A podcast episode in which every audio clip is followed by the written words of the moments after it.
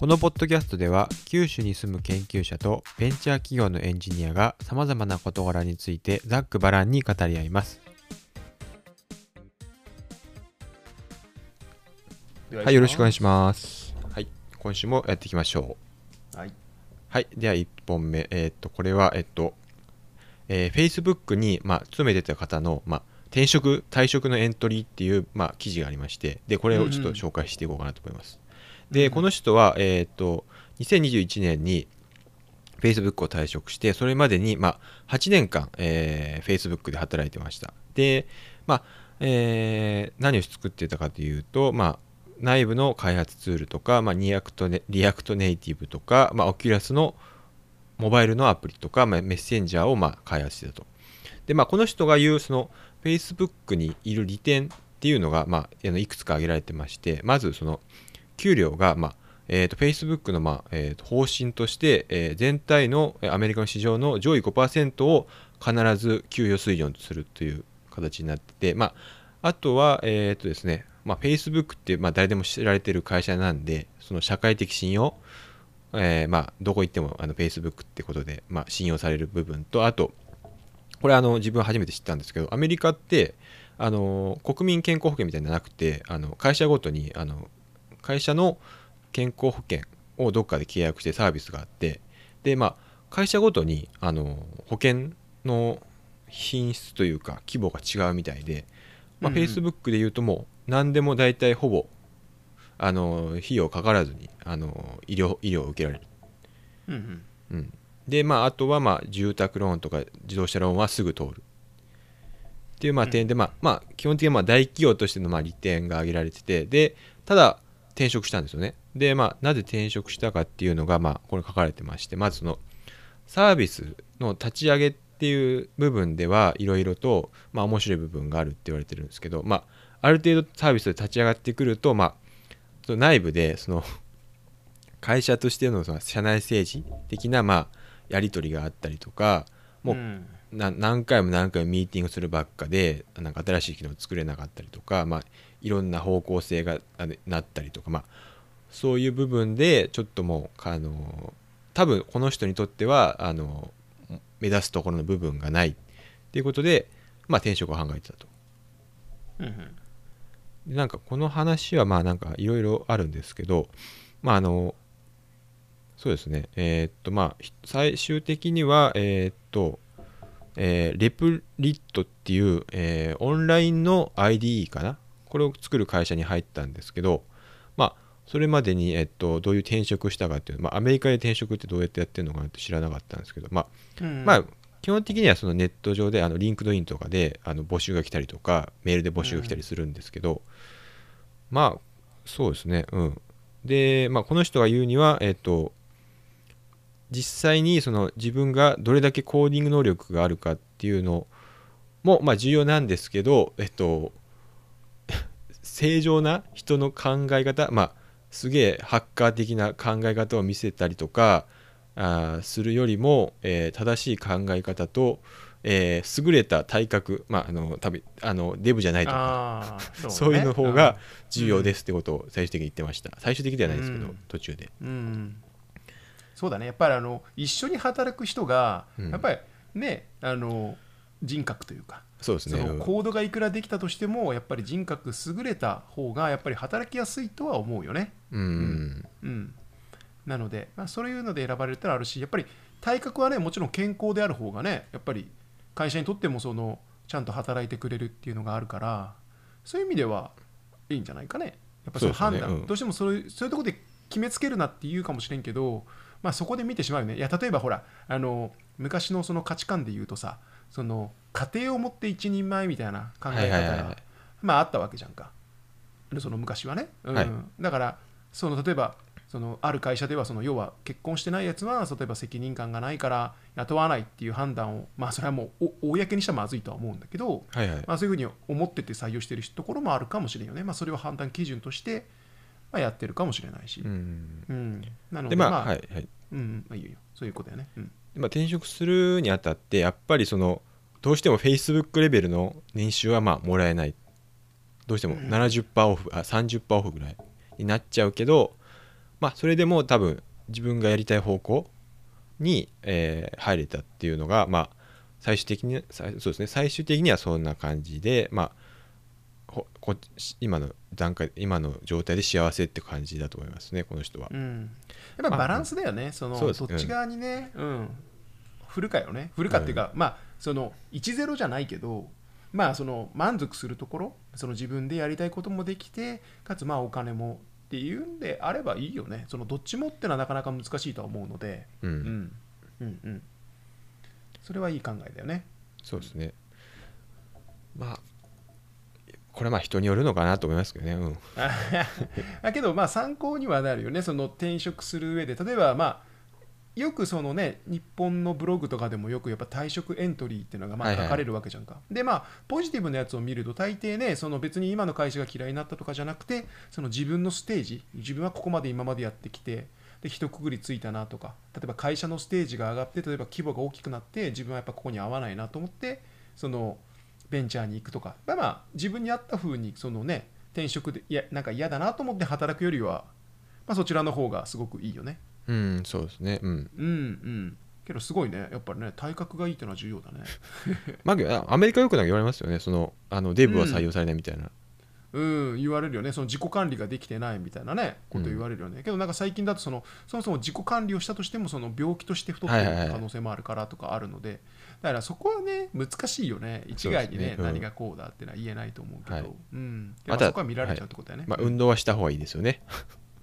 それはもう当たり前だよね。ね。えだって我々はあれでしょ？常に運動して瞑想して野菜を 350g 毎日食べなきゃいけないわけだから。でも基本なんでねそれはもう言われてるからやっぱり、はい。うん、なのでそれはもう絶対ですよ。はい。はい。じゃあ次行きましょうか。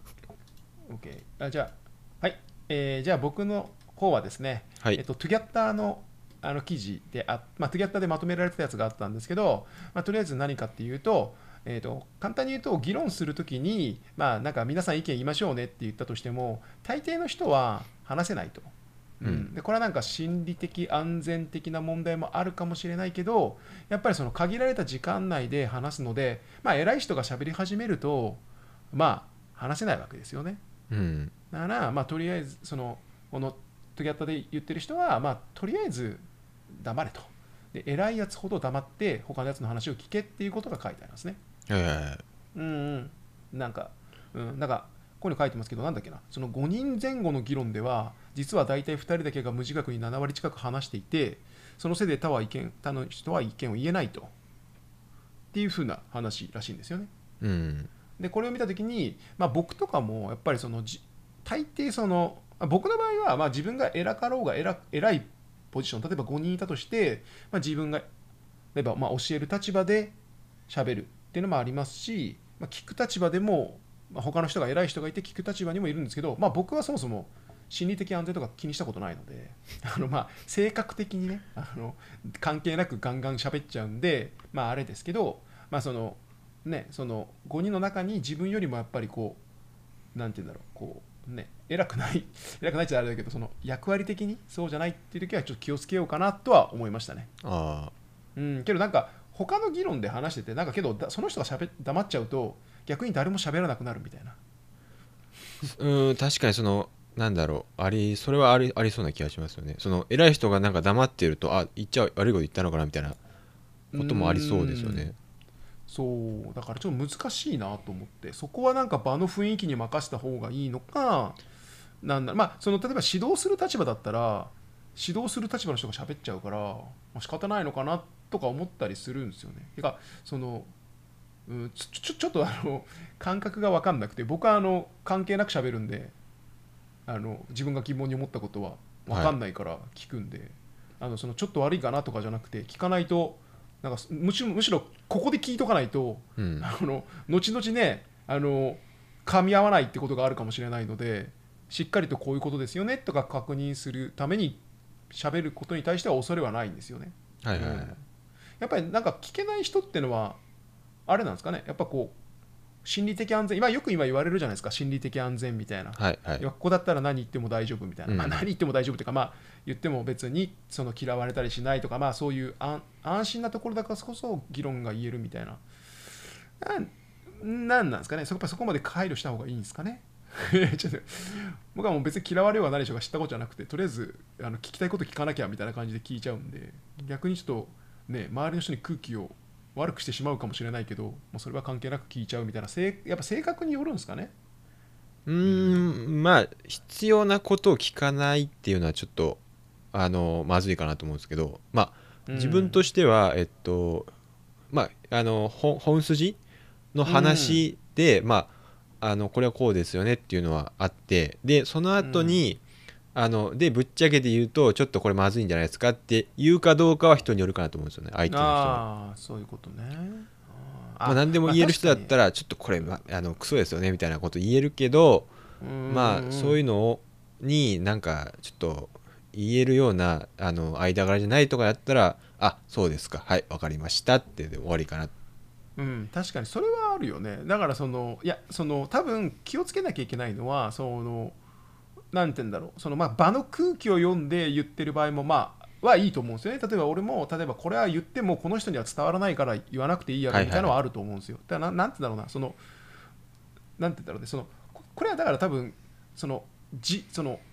気をつけろってことなんでしょうね多分ね。その自分がその、はいはいはい。ガンガン喋っちゃうから相手が喋れないよねっていうので気をつけなさい。けど、うん、そこまで言い始めたらちょっとね難しいよね。なのでまあ、まあいや、まあ一応自分ではまあ多分そのつい言っちゃうからあのいや気をつけようかなとは思いましたね。そういう意味では、はいはい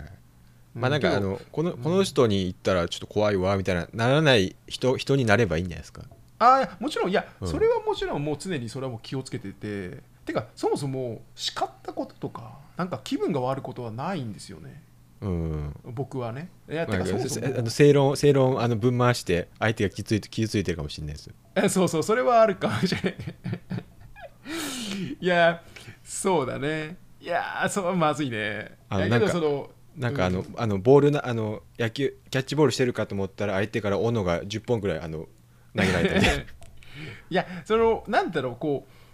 何その喋り方でさその例えばすごいね怒ったような感じとか圧を与えるような感じで言ったらそう伝わるかもしれんけど、はいはい。こうねこんな感じで喋ってさなんか笑顔でフフとかいう感じで喋っててさ、うん。やっぱり刺さることがあるんかねやっぱりね。あの笑顔で殺すぞお前みたいなこと言ってるわけじゃないから。ええ笑顔というのは本来みたいな？いやいやいやいやそうそうそう。そういう意味で。そう向こうそう思うんかなわかんなくて。いやだからやっぱり向こうの取り方だよね。だからこっち側ある程度気をつけるけどさ。こっち側が笑顔でも向こうがあこの人笑顔が怖いと思ったらもうどうしようも目が笑ってないとか思われたらもうどうしようもないわけじゃんか。向こうそのそこはコントロールできないわけじゃんか。いやその時、はい。自分でコントロールできることはコントロールするけどちょっと難しいよねそういう判断で取るとね。だ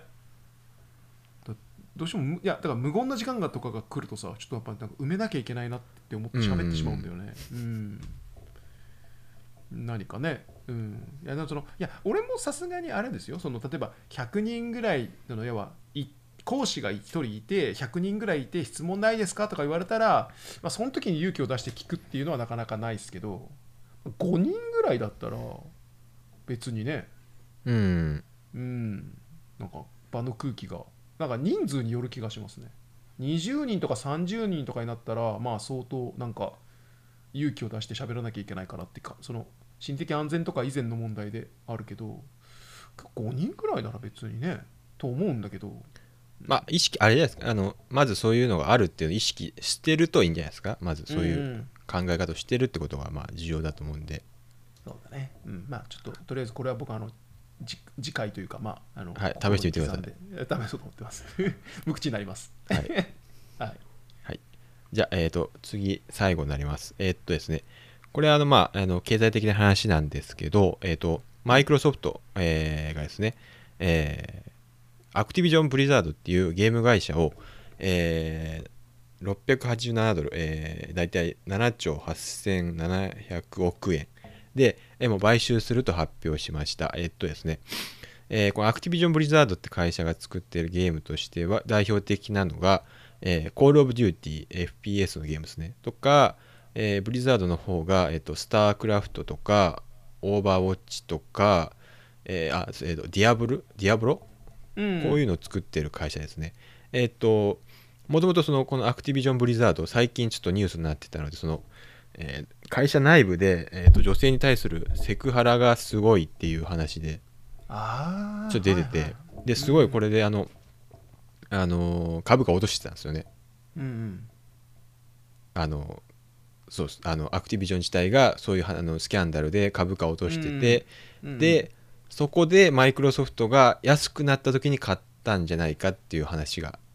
あってもともとその買収計画はしてたんですけどこの安くなったタイミングで買ったからなんかお買いお買い得ってなんか言ってましたね。まあそれにしても7兆8000億っていうのはやばいですよね。うん。すごいよね、ん。なんかもううん。マイクロソフト自体が割とそのゲーム会社会社を、えー、と囲い込んでまして、うん。えー、とこれまでも、えっとフォールアウト作ってる、えー、とベセスタ、えーでうん。親会社ゼニマックスかな。これを、まあまあ、以前これはまあ6000億、まあ、一応1兆以下で、あのー買収してましてなんかいろんな会社をこれ買収してますね最近。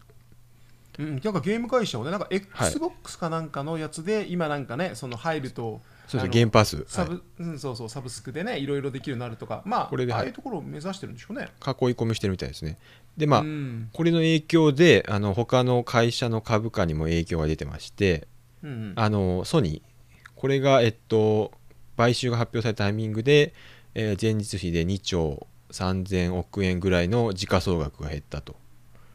うん。まあ、あとあ逆に、えっと、プラットフォームの対決の部分ではソニーにはあれあの不利あの不利益が被ったんですけど普通にそのゲーム作ってる会社、えっと、カプコンとかスクエニスクエニは逆に期待であの株価が上がったみたいです。うーん。うん。でまあなんかすごいですよね。めちゃくちゃ買ってますよね。うん。多分なんか戦略で次に次はもうねオフィス系は大体抑えたし、うん。まあオペレーティングシステムもあるだからあとはもうねやっぱりそのゲームとかのプラットフォームにまあプラットフォームやっぱり抑えた方が強いもんね。アップルとかもやっぱりその、アップルストアとかがあるからこそね唯一無二というかあそこしかもう出すとこないのでとかまあアマゾンとかもあそこに出さなきゃ売れないからとかいうプラットフォームを抑えるっていうのはすごいいいよね。うん。うん。なので多分 XBOX もそういう考えで買ったんだろうね。え全然日本でさ流行ってないですもんね今 XBOX は。正直。そうだね。なんかけど日本のねよく俺よく全く分かんないけどやっぱ日本の市場と世界の市場はもう全然ね違うって言われてるからまあ日本で流行ってなくてもいいんだろうね。うん、うん。他のところが取れてるんなら。まあ、ゲームに関してはちょっとねなんかちょっと特殊ですよねそうだね。ゲームとかやっぱり漫画とかなんかそういうねなんか独特の文化があるまあ携帯もそうだと思うけどやっぱりなんか独特のところはねだから参入しないよね。だって取っても仕方ないもんね。うん。あのマスがちっちゃいから。うんうん。だけど流れは知っとくと面白いよね。だからその例えばね我々も別に今 IT まあ IT 関係いるけど、まあ、AI やってるけど例えばそういう技術をうまく利用してゲームとかの世界に行けるんならまあそっち側やってもいいしね、はいはいはい。うん、キャラクターの生成とかを自動生成みたいな。そうだね。あとはゲームレベルデザインとかもなんか自動的にやったりとか。まあいろいろなことはできると思うので知っといた方が面白いとは思うよね。なので僕もその 3D 知っとこうと思っていろいろこうラストでこうレンダリングその CG のレンダリングのやつを作ったりとかしてああこうやって動いてるんやというのは勉強したりはしてますけどね。うんうん難しいですよねゲームはねそのプログラム書いて一発じゃないので。そうそうそうそう、ん。あのなんかうん。もう使い捨てというかなんかいくら走 ずっと走り続けないといけないじゃないですか。もうマラソンみたいな感じで、そうだよね。なこれを作ったからなんかもう定期的にお金が得られるかっつったら多分そうじゃないし。うん。ですぐ、まあ、もうほぼほぼユーザーユーザーとも取引してるようなもんじゃないですか、